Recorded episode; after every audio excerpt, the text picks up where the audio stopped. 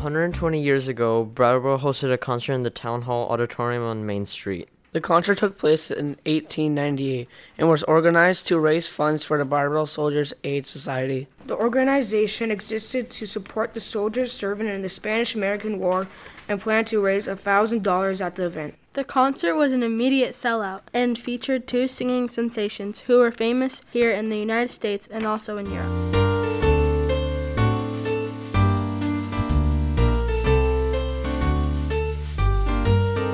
Hall was situated where the building featuring the s- furniture store A Candle in the Night is now located.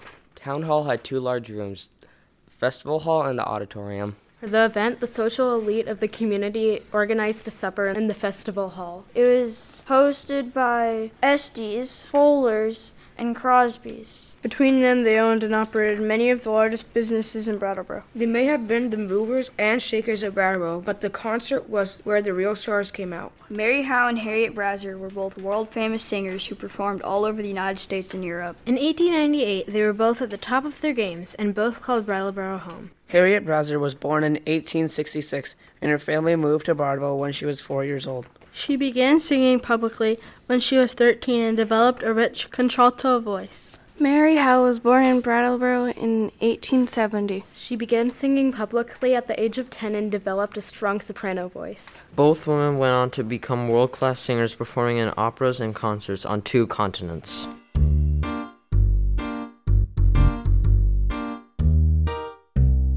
The advertising for the Brattleboro Soldiers Aid Society concert said both women had recently returned home from European tours and offered to perform free in order to raise funds for the Brattleboro soldiers presently engaged in the Spanish American War. The review of the concert in the local paper claimed it was the best ever heard in Brattleboro. Another review published in a Vermont paper said it was a brilliant performance from beginning to end. The concert proved to be such a success that the musicians and singers offered to hold a second performance to raise more funds a week later.